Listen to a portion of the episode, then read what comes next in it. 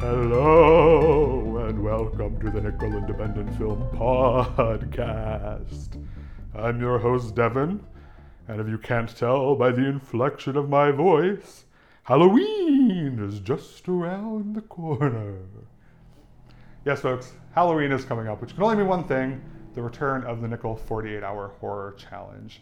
Uh, it's one of our most popular events, and for good reason. It's, uh, it's just fun. It's just a super fun challenge. We every year I love going to the screening and seeing just the wild stuff people come up with. It's it's unbelievable the things that people can make in such a short amount of time. Um, and if you've never made a film before, or if you have, or anyone really watching this, uh, I would really encourage you to sign up and give it a shot. I'd pause this podcast right now. I'd head on over to the Facebook page for the Nickel Independent Film Festival. You can find the sign up sheet there and yeah, give it a give it a go because the the time crunch that you have, I think, really you know kicks your ass into gear and you make some some, some cool stuff. Uh, to inspire you, we have a collection of horror films made as part of the horror challenge uh, in the past few years over at our Eventive page, which is uh, watch.eventive.org forward slash nickel festival. And that was put together by Elizabeth Hicks, who has been working with us now at the Nickel for a few weeks and who is no stranger herself to the horror challenge. Uh, and to accompany it, we have a conversation between her and Mike Fardy. Uh, uh, Mike Fardy is, uh, we have one of his old challenge films in the collection, and he is just one of the most talented and inventive filmmakers to come out of Newfoundland, I think. I've known him for a few years, and I've always just known him to be the guy with the, the, the best idea. you know, he's just so smart and funny, and I, I and, and, such a such a talented uh, filmmaker. So uh, I'm really excited to hear this conversation between Elizabeth and Mike. So without further ado, I'm going to get out of the way and hand it on over to Elizabeth with her conversation with Mike Fardy. I wanted to talk to you because uh, for a couple different reasons. Um, a lot of it is to do with your long history of being a participant in the Nickel's 48 Hour Horror Challenge, um, but also because you've kind of got this like interdisciplinary career that from the outside looking in, it seems like you just like slide between disciplines with ease. And so I wanted to um, ask you some questions about that. And I figured you'd also be a good person to talk about um, starting out in film, making independent shorts, which I assume most of which had little to no budget, to then going on to make some bigger projects. And, you know, I'm curious about what you're up to now as well. Cool. Um, so I thought first, um, maybe you could tell us a little bit about your beginnings in filmmaking because I know that, well, I think anyway, that you started your artistic career in improv. Um, so yeah, would you tell me a bit about where when you started making films and maybe how that came out of the, your other art activities? Yeah, yeah. So I I did I I've been in improv since uh like grade 7 and I just like fell in love with it. I loved improv. I loved performing. Uh, and then, uh, so I, I, did that for years, and it was actually the, I had done a bit of film work in school for like school projects because I found out if you made a video, you basically got a hundred on your projects. I was in the same boat. I made music video, or not even music videos, like films for music class because yeah. I wasn't good at any of the music stuff. So I was like, I'll make a video yeah. I mean i made i made a video for an english class once that started with the phrase on the island of portugal uh, and got a hundred and like that uh, can't you know the first sentence is incorrect and got a hundred. you were talking about the azores. Yeah. But it was yeah so I, I did that but it was actually the first the first time i knew i sort of wanted to get into film was with the horror challenge. Um, i think it was in 2012 was the first one that I did. Um, and I just like just me and a couple of friends shot it. Uh, we actually wrote a script the the first night that it started, and then we went to shoot it. And it was a fully outdoor script, and it poured rain, so we couldn't do it. So we were like, "Oh, I guess we'll just do it next year." And we were sitting in the car with all of our gear, uh, just kind of down, and we just said like, well, let's just go inside and take tonight and write something new, and then shoot it and edit it tomorrow and get it in. And we like we so we shot we just made something really well it was supposed to be really simple. It ended up being not as simple as it should have been. Um but we did it and we submitted it. And that was just the the rush of it and like the plan going wrong and then basically improvising the whole thing the next day uh, really got me hooked on the guerrilla filmmaking process uh, and we like we had we had no idea what we were doing i, I learned to edit uh, for that project at 2 uh, p.m. on Sunday. Yeah, yeah, and all of that, that that started a long history of, uh, you know, staying up all night editing for the horror challenge because um, uh, almost all the films that I made were for the horror challenge exclusively. I would just wait until next year. Yeah, I can definitely relate to that. Uh, that first one that you're talking about was that respect your eldritch. Yes, yeah, it was. I did a little bit of internet uh, creeping on you before this podcast, and um, so I watched that film. And am I right in saying that one won best film that year? It did, yeah, yeah, yeah much to our surprise. well, that's a great way to start out. Uh, you know, I'm sure that was an incentive to make another one again next year. Yeah, it, it was actually at the time too. Um, there was a bit of a prize, like we got gear rental as part of the prize. Um, so we used that in the next year. Uh, and I don't know if that's why they stopped doing the prize because it did give us an advantage next year to be able to like rent gear and stuff like that. Do you have any other like favorite memories of things that are maybe funny now but weren't funny at the time? uh, a lot of it I find was funny at the time as well. Okay. Uh, I like I I really did have a blast, and I, I think like my favorite thing about the horror challenge is if you don't get it in, you don't get it in. And if you submit something, like it's never going to be perfect. Everybody has 48 hours. You can't make a film in 48 hours. You can't. Uh, you can't, you know, sit down and be like, I'm going to make something perfect for this. And and it just throws that excuse out the window of waiting for it to be perfect. You just have to finish it. Um, but I remember with the Spaghetti Massacre, uh, we did way like it was just too ambitious again, which was our, our biggest problem. We just would write and no holds barred, just whatever, just keep it inside. After the first year, it was always just keep it inside. Um, and we shot until I think we shot from like 5 p.m. to 6 or 7 a.m.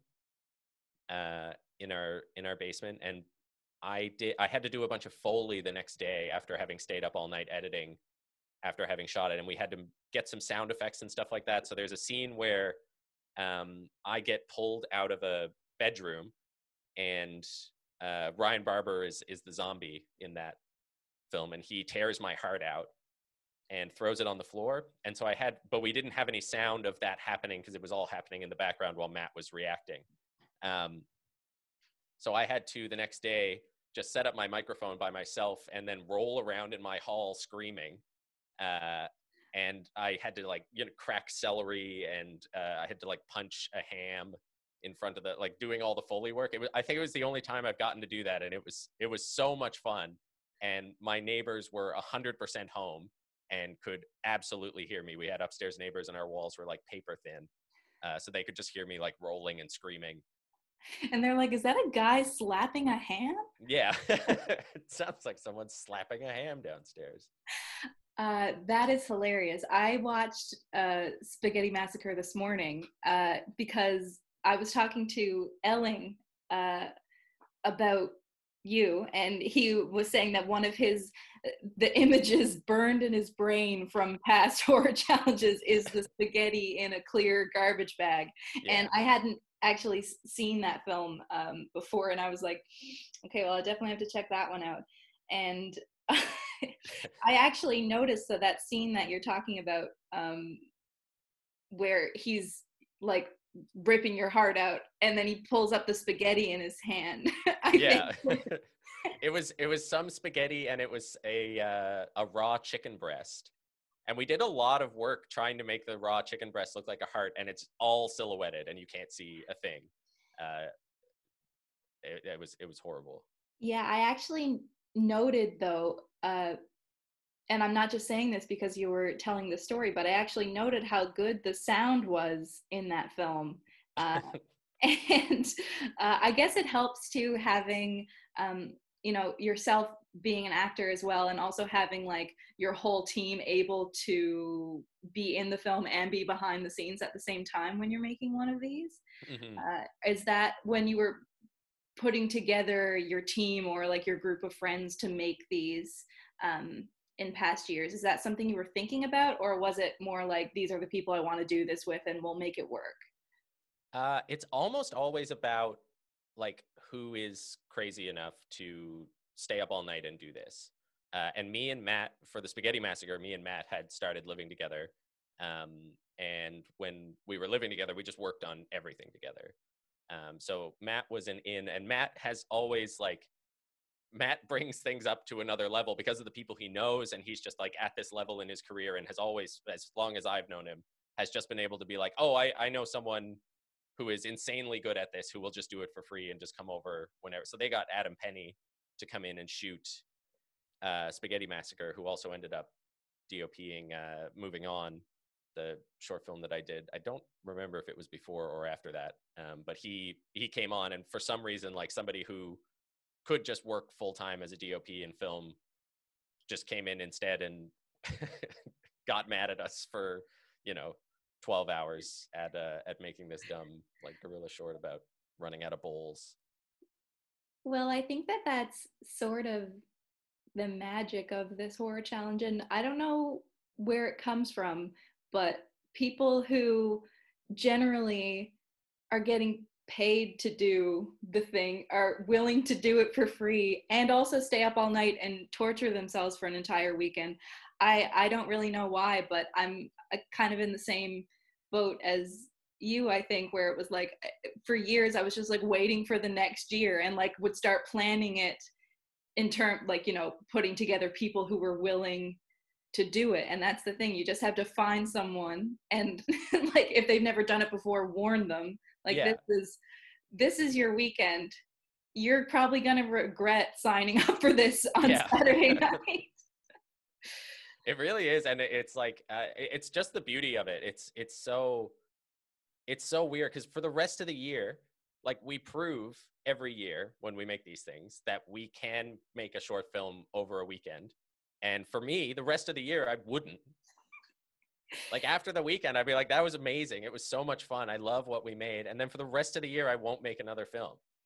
And I, but it, it's such good proof. Like all these people that sign up, all of them make a film, and it's something that for me before the challenges I thought was just so daunting and impossible. But you know, the, I think the first couple of years it was twelve or fifteen people signing up, and I remember the the Rock House. I can't remember when it was. The Rock House a couple of years ago. There were yeah, so many I, films. That was 2017, I think unless it was at the Rock House more than once. It might have been. I, am not sure. I haven't been able to be there in person in, in a few years. So. Yeah, the um, I think that that year 2017 that was the first year that I participated in like the year before I was in um, somebody's film as an actor, but then the next year that was the first year that I was like helping with the production of it, I guess. And yeah, that the night of the screening, it was like three hours long. Yeah, it was crazy. But the energy was awesome. Uh, yeah, it's interesting um, what you were saying a couple minutes ago about letting the worry about it being perfect uh, evaporate when you've got that short time limit because I think that maybe this magic of the horror challenge that I'm talking about is mostly related to that. Like you can you only have a certain amount of time, and so you can't spend time worrying or it won't get done. Yeah. Uh, and I find that that's something that I struggle with, like as a writer, is I'll sit there looking at a blank page for weeks and weeks because it's not perfect yet. But how yeah. can it be perfect until you try? You know? Yeah, yeah and it, it's such a common piece of advice that I hear about writing all the time is that you have to get a first draft and it's going to be bad and you just have to be okay with that and every time i sit down at a blank piece of paper i get the same thing where I, i'm like i don't have this idea fleshed out enough like i don't understand the idea well enough i can't put this on the page because i haven't done enough work it's not perfect yet even though i haven't written a single thing uh, and, it, it feels like no matter how many times i hear it once i'm done i feel great about having the first draft and it is so much easier to edit. Especially if you like i get forced away from scripts a lot so i'll, I'll end up writing a first draft and then get bored and go do something else or uh, get busy and not be able to look at it and then i'll come back you know two three weeks later and you read it and you're like what are you doing? What were you thinking? This is completely wrong. Obviously you should have done this. And that's such a valuable thing to be able to do to critique your own work but you, you, you just need to get it down and then get a bit of distance from it and then come back to it later. Yeah, you're completely right. I think maybe the horror challenge might represent sort of that first draft stage. Like, get it done and you will feel better about it. And even if, you know, most people probably don't go back to their horror challenge shorts and be like, I'm going to edit it again and like Yeah. shoot some more B roll and like do some Foley sound and really make this better. But I think it's like that hump that you need to get over. Um, Absolutely. I, I Yeah. think the other thing too is even if you don't go back and like re-edit the same thing, you'll watch or, or I, I always watch my films uh, at the screening and usually never again.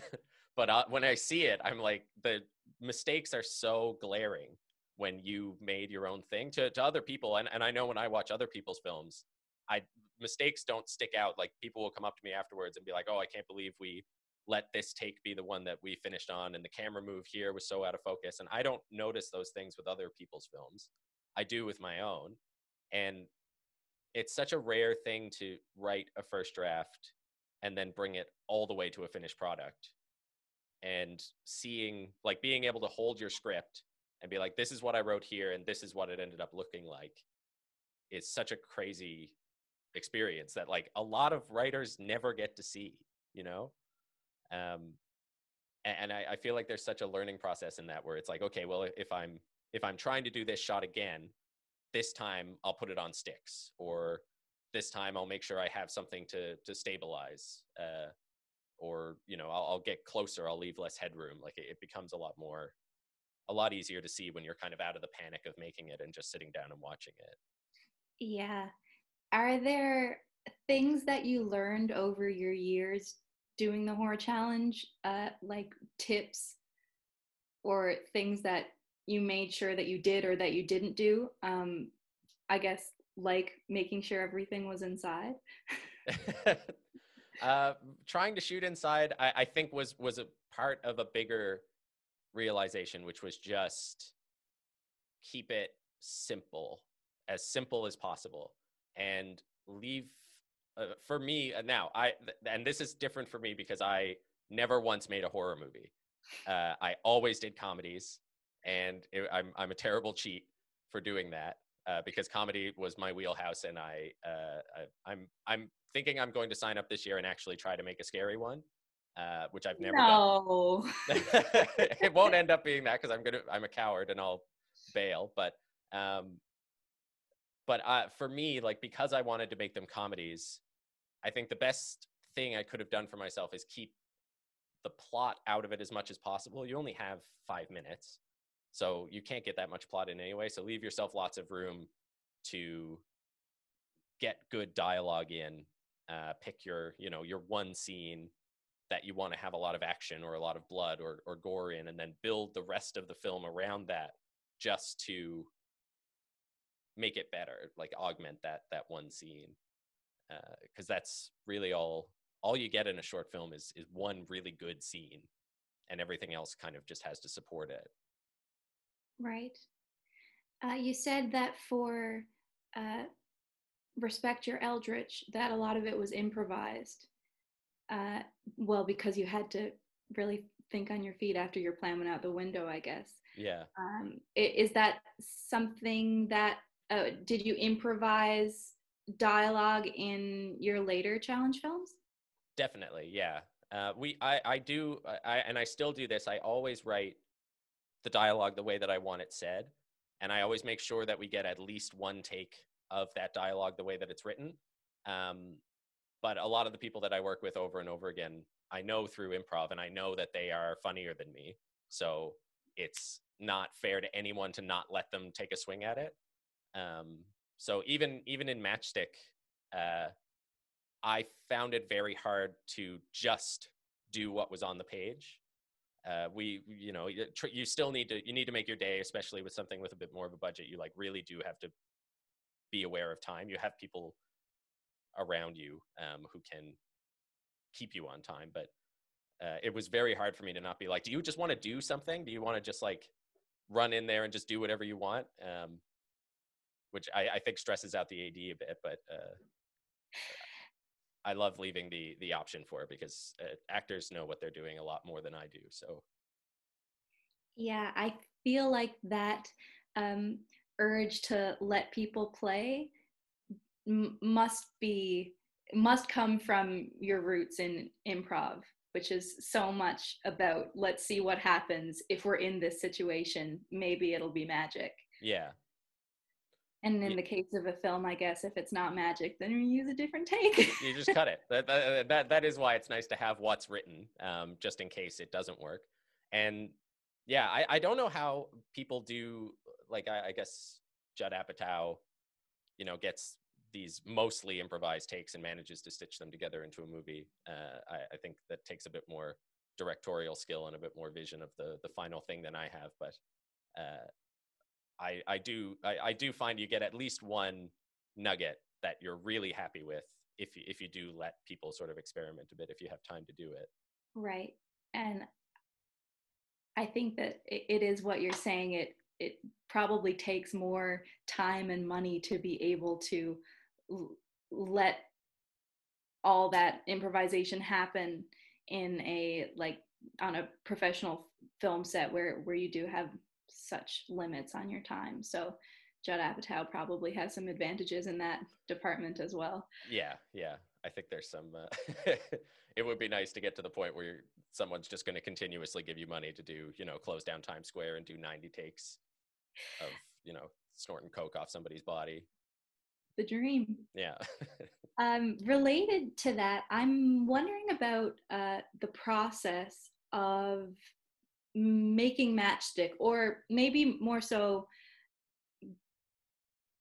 getting matchstick made in the first place because I, I read in an interview that you did a few years ago um, that you were working on matchstick for almost three years before it actually uh, went to camera. And um, and i also saw that you said that um, here's a quote from you from years ago uh, coming from the low budget comedy world matchstick is presenting almost exclusively challenges for me so uh, i was wondering if you could talk about that a bit uh, yeah, I I started Matchstick because uh, I get sleep paralysis. Um, so if I sleep on my back, I get the old hag, um, yeah, I think I actually remember you telling me about that once before. yeah, it's uh, and and uh, actually Ross Moore was um, he was originally the producer of Matchstick, and we worked on it a lot together in its early drafts. Um, and he also gets like really really bad sleep terrors, so we were trying to make this horror movie, and it was supposed to be like a straight up horror movie uh, about kind of about the old hag. Um, mm-hmm. And I had one very vivid dream once that I saw somebody right outside my bedroom door, and I was locked, kind of watching them. Um, I couldn't move or anything, and I, I, could see them outside, and I could just see their eye, and I could see them panting like an animal uh, outside the door, and it was the most terrifying experience of my life. And I was trying to convert that feeling into a film, so I wrote Matchstick, and then made it way too complicated uh, and through that, it became this sort of psychological, like sort of a psychological thriller, psychological drama um, that it ended up being.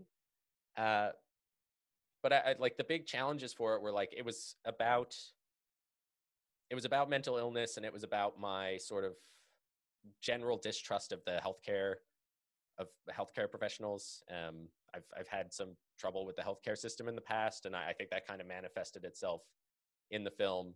And then because I think because I had never really made a drama before, everything that had ever been drama that had gotten thrown out for comedy's sake in the years just poured out into this script, and it just became way way too much um, to be like one idea.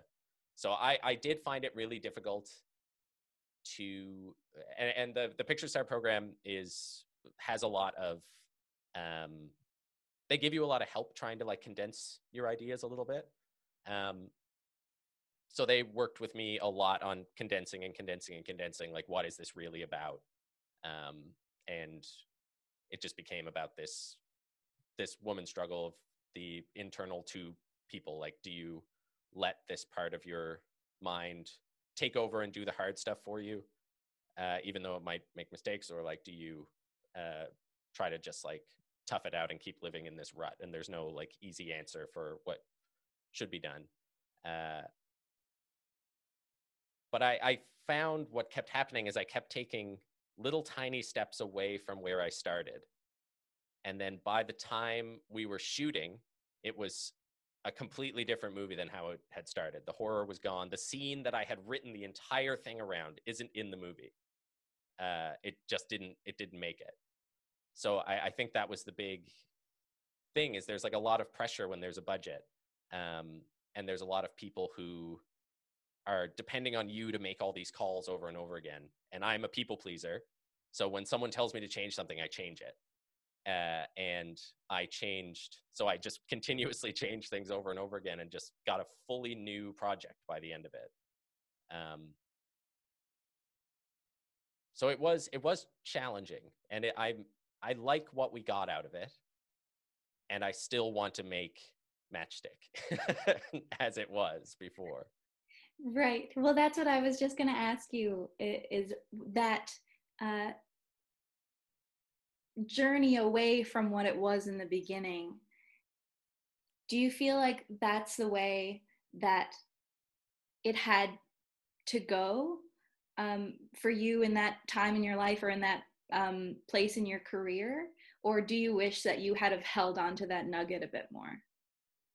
Uh, like there there are times that I'm like, oh, I should have fought harder, but I honestly don't know. I don't know if it would have turned out at all.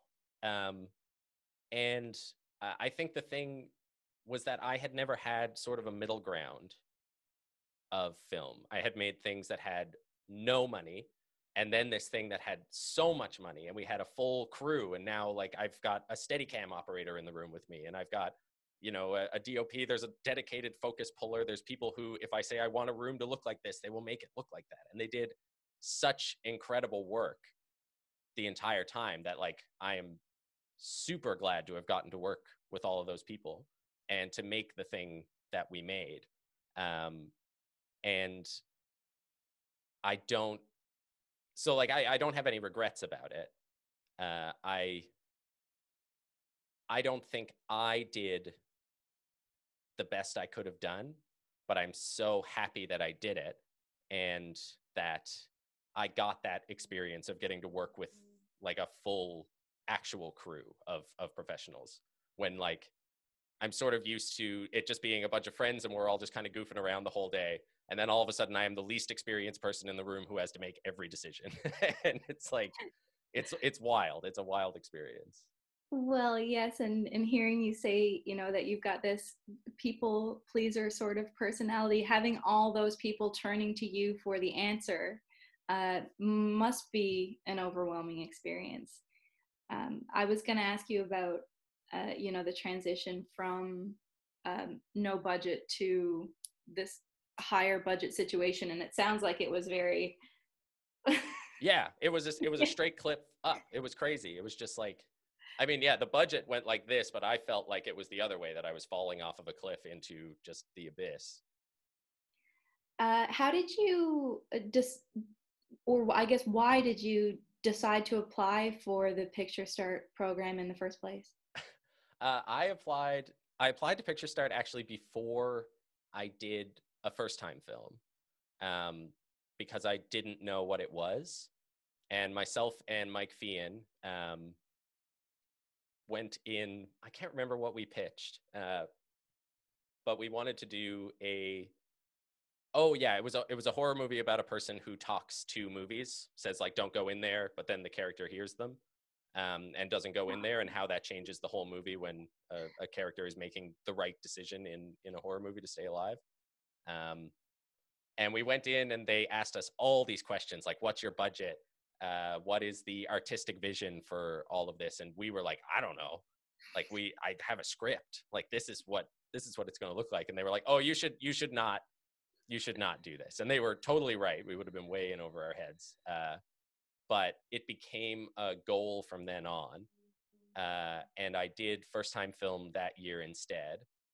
Uh, and we made moving on and then I think I applied five years in a row before getting Matchstick. And I applied with comedies every time and didn't get it. And then after after we won the short film face off, me and Ross applied again and ended up getting it. And then Ross moved to Calgary uh, and Mike Hickey stepped in. Um, but yeah, it's just a, I'm I'm uh, for me like my entire career I think is just a war of attrition, and we are just two castles. There's the industry, and then there's you know the the artist, and you are just shooting cannonballs over their wall, and they're throwing them back at you uh, until one stays, and you just have to wear them down. I think is that's my my my experience has just been wear them down, and they will eventually be like, oh, it's that guy, and he's been here for years. Maybe he can do something. Uh, so I well, think I think that's how Matchstick ended up getting made. Is one of the cannonballs stayed in there.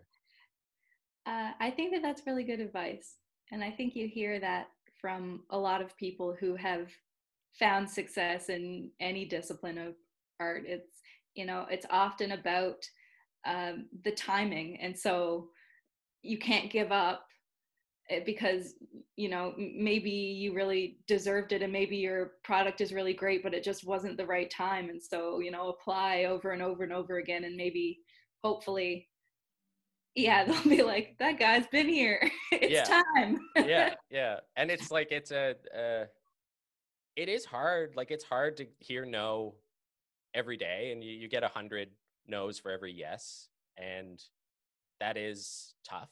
And I mean, for me too, like I've been lucky and I've been able to, you know, hold down a job that keeps me comfortable enough in the meantime. Uh, I've, you know, I, I've, I haven't had to struggle too hard for my, you know, a place to live and, and enough money to get by and everything like that. And that gave me the opportunity to be able to continue doing that. And that's not a given, you know, not everybody can do that. Um, but it is like so like i can't speak to for everybody's experience for it and like what the actual solution to any of it is. I wish i knew like a quick way but even after all this time every single time i make something the next thing never becomes easier to make. It it still feels like i'm just blindly throwing things at people just to see if anything sticks I was really hoping you were going to have all the answers, but I have zero answers. I have no idea what I'm doing. Uh, I, we're just about running out of time here, but I guess the other thing that I wanted to ask you was if you had any thoughts about how to find your people, like your collaborators, and keep them and and because I think you know you you just you know looking at your um, artistic career, you know you've got certain people that you work with a lot, and I was yeah just wondering if you have any thoughts on that. I've been thinking a lot about um, collaborating and artistic collaboration recently because it's really hard when um, you're trying to make things with your friends um, and there's no money to go around and then maybe all of a sudden there is a little bit of money and then you know who's in charge and uh, any thoughts about that is that's hardly a question i yeah I, I totally know what you're saying though it's um I I think it's like a lot of like a lot of things. I think it's communication. Like, and I think you said earlier too. Like, warn them off the bat. Like, this is it's pretty brutal. Um, and I think following that up with if at any point you feel burned out or that it's too tough, it's just a movie. I think in the end is part of it is is like it's just a it's just a movie. And if we don't get it in, everything we've shot doesn't go out the window. You know, if we like it and we don't get it in for the deadline, then the footage is there forever, for better or worse. Um, it's it's always there. So uh, I know that the people that I've worked with, uh, we generally keep like a small crew because all of us are like okay with you know once a year staying up until six or seven in the morning to get something done. Um, but really like laying out what people are comfortable with and if you don't if you don't push so hard that people start burning out i think they're more likely to come back especially people that you don't know as well. If you bring somebody in for the first time and they come in and they leave being like that was a nightmare. Like i'm starving. I'm tired. Uh, i was treated terribly the whole time. Like they're never going to work with you again. So being kind and getting everyone's expectations off the top and trying as hard as you can to to fulfill that and just remembering the whole time that it is it's just a movie like we're not nobody's lives are at stake uh for for making this. Like we should it, it's a, we started doing this because it's fun. We should continue having fun while doing it um and get pizza and coffee and i think people will come back. I think that's excellent advice. Sometimes it's easy to let the stakes of the thing uh, seem higher than they actually are. And yeah, that's what I always tell people to who, uh, you know, in the past couple of years, I've had a few people, you know, ask me for tips or like, you, you know, new people that I'm working with for the first time. And it's like, eat food. Yeah if you don't get to sleep, you have to eat food. yeah, eat food. Sit down when you can. Uh, like a- anytime you have an opportunity to sit down, take it. Take a take a good good sit. Um, because it, it's yeah. I, I mean, uh, the farther you go into film, the less you're allowed to sit and eat and sleep. Uh, so if you're just making it for yourself for fun, then uh, don't, you know, don't wreck yourself. Eat food, sit down, have fun. Yeah. It's an easy equation. It could be a t-shirt. uh, well, thank you so much, Mike. It was really great to talk to you.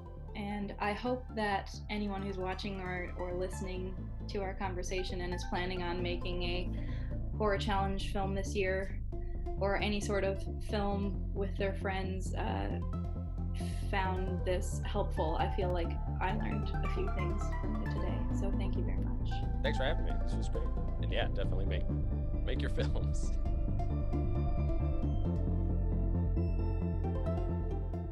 I really appreciate, uh, I want to thank Elizabeth and Mike again for uh, sharing this conversation with us today. And yeah, we'll see you again in a couple weeks for another episode of the Nickel Independent Film Podcast. And I won't be doing that voice uh, anymore. Thanks, everybody.